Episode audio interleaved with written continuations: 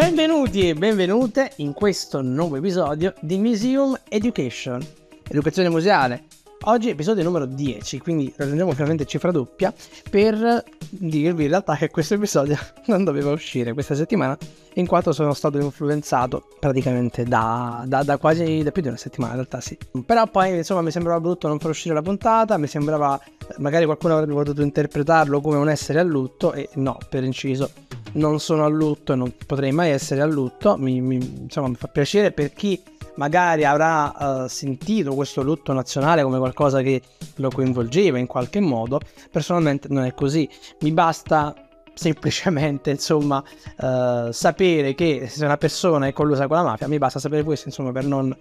festeggiare un lutto nazionale. Ma uh, passiamo subito diciamo al video della puntata, dai insomma oggi sarà una puntata ripeto molto breve perché comunque non mi sono ripreso totalmente quindi è una puntata sia per tamponare un po' quello che sarebbe potuta essere un'assenza, sia per preparare il terreno anche a quello che potrebbe essere il, l'ospite della prossima settimana, che non vi dico ancora nulla, ma sarà un ospite veramente molto gradita. Posso dire questo. E quindi iniziamo subito con un argomento anch'esso eh, relativo a politica, poiché voglio parlare di questo aumento di biglietti statali di un euro per sostenere le spese eh, dell'alluvione in Emilia Romagna. Partiamo dal presupposto, come già ho detto in altri episodi, nel, nel primissimo episodio anche, diciamo che un, uno Stato che eh, sostiene l'alluvione in questo modo, eh, sì ricercando fondi, secondo me in un modo sbagliato, poi capiremo anche perché penso questa cosa, ma poi continua a sostenere il fossile, insomma è un po' inutile, vi invito piuttosto a seguire l'ultima generazione, che comunque eh, che possa piacere o meno sta portando avanti una campagna di sensibilizzazione su questo argomento molto attiva e che ci fa capire che in realtà quell'euro in più servirà a poco perché quell'euro in più magari potrà eh, riuscire ad aiutare le persone che sono state coinvolte nell'alluvione ora, ma nel futuro questi eventi saranno sempre più frequenti, quindi il problema più grande è che sì, lo Stato prenderà dei soldi in più da donare a uh, questa situazione di emergenza, ma in realtà ci sono molti altri soldi, molti di più che vengono investiti in ciò che causa questo cataclisma. Dunque, parliamo dell'aumento del biglietto di un euro, perché una cosa che a me personalmente spaventa molto, e non soltanto a me, molte persone sono anche diciamo, professionisti di questo settore, sono contro questa, questa, pratica per il semplice motivo che prima di tutto è una cosa che eh, spaventa in quanto sì dovrebbe essere temporanea ma solitamente quando avvengono cose di questo tipo sono uh, più delle, mh, mm, delle, sperimentazioni, dei terreni di prova per capire se è possibile o meno insomma ehm, attivare una determinata cosa all'interno di quel contesto. Quindi nel nostro caso sarebbe ehm, se in questi mesi insomma di temporaneità eh, di questo euro in più eh, le persone dovessero continuare ad andare al museo, eh, il ministero avrebbe in qualche modo, a modo, a modo loro, insomma, interpreterebbero in questo modo, la eh, certezza che anche aumentando i biglietti le persone andranno al museo. Ma dopo tutto ce lo conferma lo stesso ministro San Giuliano, che ci dice come in relazione al, um, al biglietto per il Pantheon, ci dice per esempio che nonostante ciò è il sito museale più visitato in Italia e che eh, se una cosa vale deve essere pagata, eh, come se appunto magari le cose non a pagamento insomma non, non, valessero nulla. E io ho fatto delle storie in questa settimana su Instagram dove appunto eh, paragonavo la cosa a, ai musei inglesi dove quindi non insomma quello che contengono i musei inglesi che sono anche opere italiane in teoria non dovrebbero valere nulla perché gli ingressi sono gratuiti, quindi è un ragionamento veramente molto bambinesco che sottolinea, a parer mio, un'ignoranza da parte del ministro di, di proprio dei testi base di, di museologia o anche contemporanea, insomma, quindi ci sarebbe da aggiornarsi un bel po' sotto questo punto di vista. E poi continua facendo questo paragone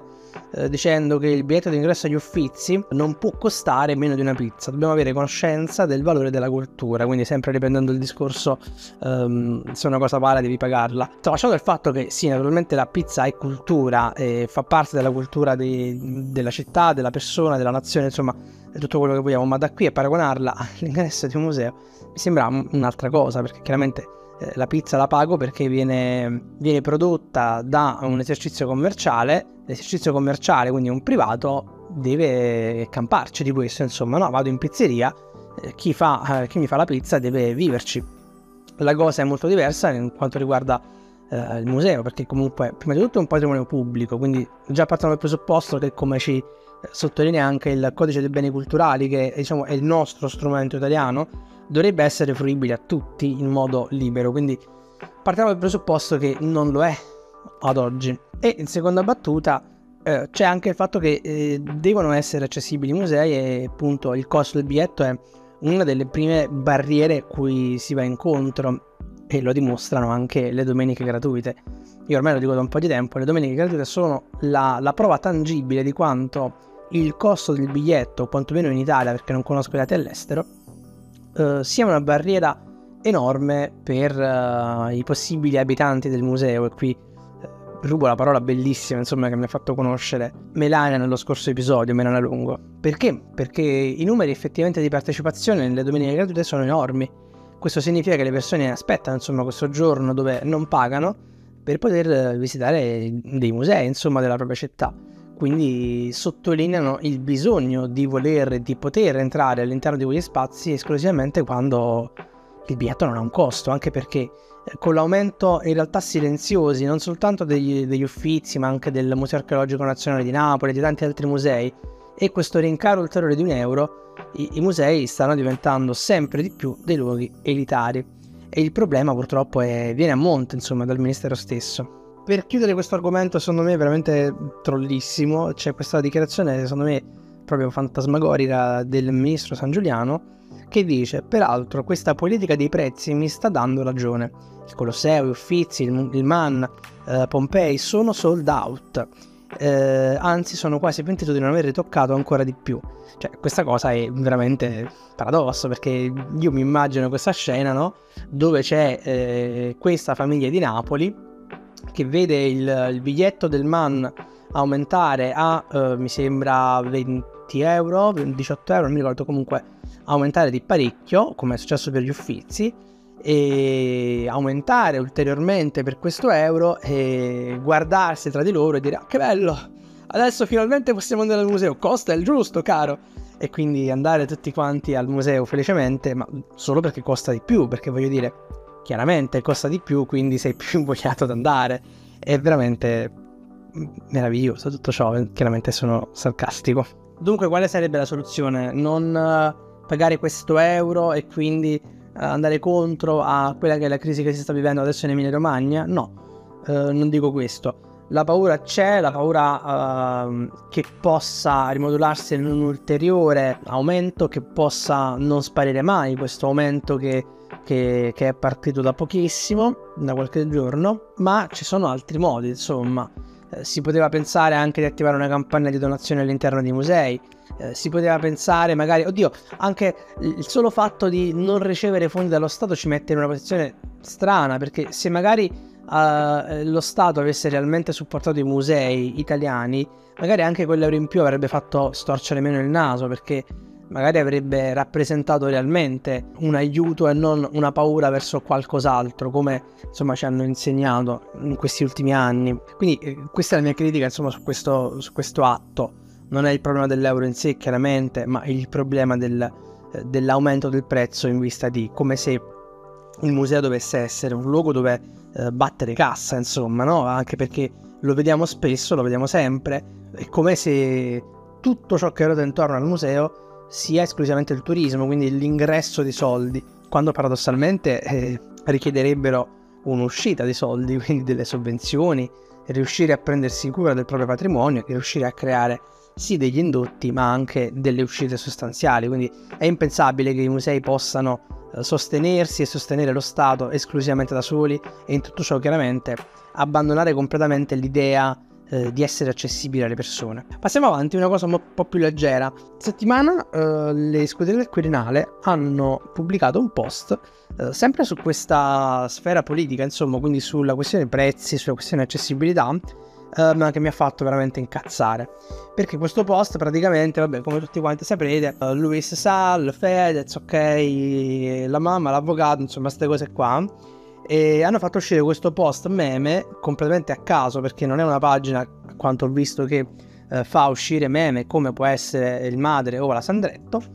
eh, dove praticamente per sponsorizzare la giornata Uh, non ho capito bene, insomma, comunque ve lo leggo. Praticamente c'è lo schermo di uh, Luis Sala, sapete bene l'immagine ormai, rivolta verso di noi e dice per gli over 65 lunedì e martedì, lunedì e martedì, dalle 15 in poi, il biglietto è in promozione a 7 euro in promozione agli over 65 e meno male che una promozione. E poi vabbè sotto c'è la battuta da dire alla nonna dillo al nonno vabbè. Quindi no, chiaramente non ho niente contro il meme perché eh, voglio dire ormai li fanno tutti quanti li usano tutti quanti ma utilizzarlo insomma in un, insomma, in un contesto dove non sono mai stati usati ti fa un attimino storcere il naso e dire ma mm, che significa ti fa capire più che altro che non, non c'è un social media manager o se c'è veramente cioè, non, non, sa cosa sta facendo perché non c'è una linea. Però vabbè, questo è il problema minore. Il problema più grande è che gli over 65 pagano un ridotto che sarebbe 7 euro, quindi alla faccia del ridotto, voglio dire, non è proprio poco 7 euro per un metro d'ingresso ridotto. E poi eh, sono due giorni della settimana feriali, parliamo di lunedì e martedì, quindi giorni in cui principalmente le persone lavorano, insomma, tra l'altro ad un orario secondo me improponibile dalle 15 in poi, soprattutto se pensiamo al caldo che sta facendo in questi giorni e al caldo che arriverà. Io facevo una battuta su Instagram, forse hanno fatto una convenzione con qualche onoranza funebre, perché voglio dire, mi sembra una cosa piuttosto pericolosa uscire a quell'orario, lunedì, martedì, insomma, over 65. È una roba un po' strana da suggerire come, come orari, come cose. Poi non so se saranno organizzate sotto questo punto di vista per riuscire a a sostenere i grandissimi flussi che sicuramente arriveranno, poiché come fai a dire di no a 7 euro il biglietto promo, no? Però mi ha ricordato una cosa, mi ha ricordato un po' le pratiche che già da metà 800 erano dichiaratamente avverse all'accessibilità, cioè venivano eh, effettuate appositamente per limitare l'accesso a operai e persone di classe meno agiate ehm, nei musei inglesi che erano gratuiti e quindi non volevano che entrassero troppe persone, non volevano che entrassero proprio, quindi limitando la possibilità di prendere i biglietti in determinati orari, quindi potevi entrare gratis, ma prendere un biglietto era difficilissimo. Uh, se entravi, uh, gli orari erano difficili da incastrare perché erano orari in cui magari la famiglia di operai, insomma, si trovavano a lavorare, insomma oppure facendo delle visite guidate così scandite, così veloci che avevi poco tempo, cioè erano fatte, erano mirate per farti stare il meno tempo possibile, anche per questo sono spesso contro la visita guidata perché deriva proprio da, questo, da questa pratica qui. Naturalmente poi in descrizione vi lascio un po' i link su queste cose qui così approfondite. E, e nulla, quindi riflessione su questa cosa qui, insomma relativa anche qui al prezzo, all'accessibilità che viene anche un po' normalizzato. Diciamo il meme qui mi dava fastidio perché era un po' uh, banalizzare quello che in realtà è un problema enorme nello Stato italiano, trasformandolo ecco in un memino e quindi divertiamoci perché tanto è un meme.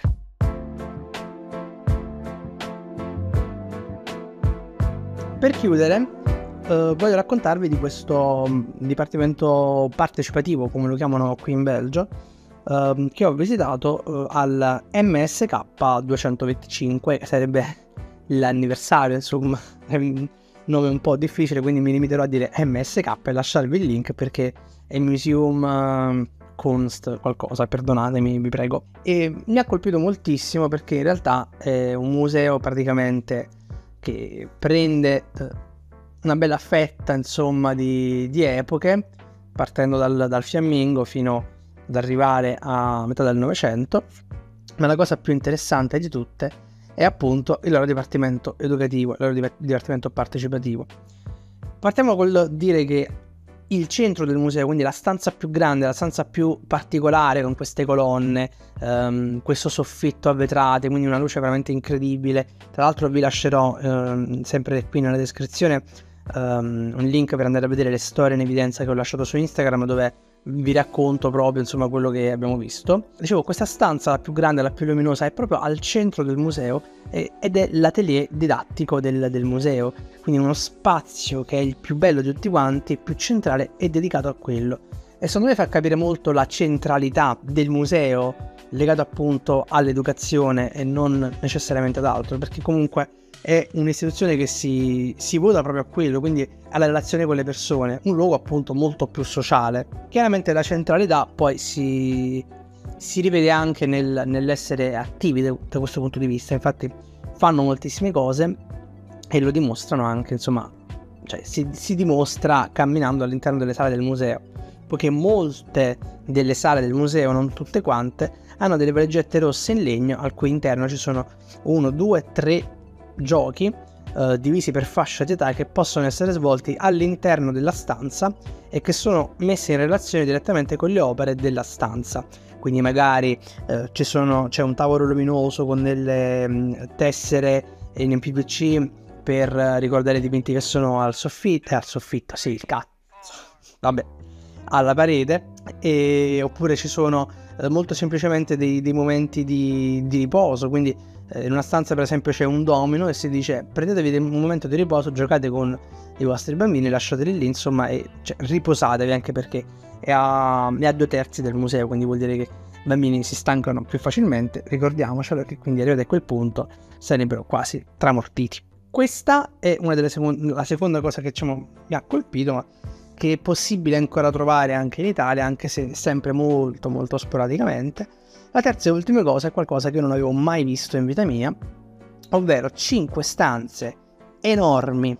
curate con una um, perizia incredibile, cioè esattamente come se fossero eh, le opere d'arte, insomma come tutte le opere che stavano nelle sale precedenti, di lavori realizzati dal Dipartimento Partecipativo del museo con scuole, ragazzi, ragazze, eh, adulti, persone con disabilità, insomma tutto, ehm, tutto il pubblico, tutto, tutti i partecipanti che hanno preso parte alle attività didattiche del museo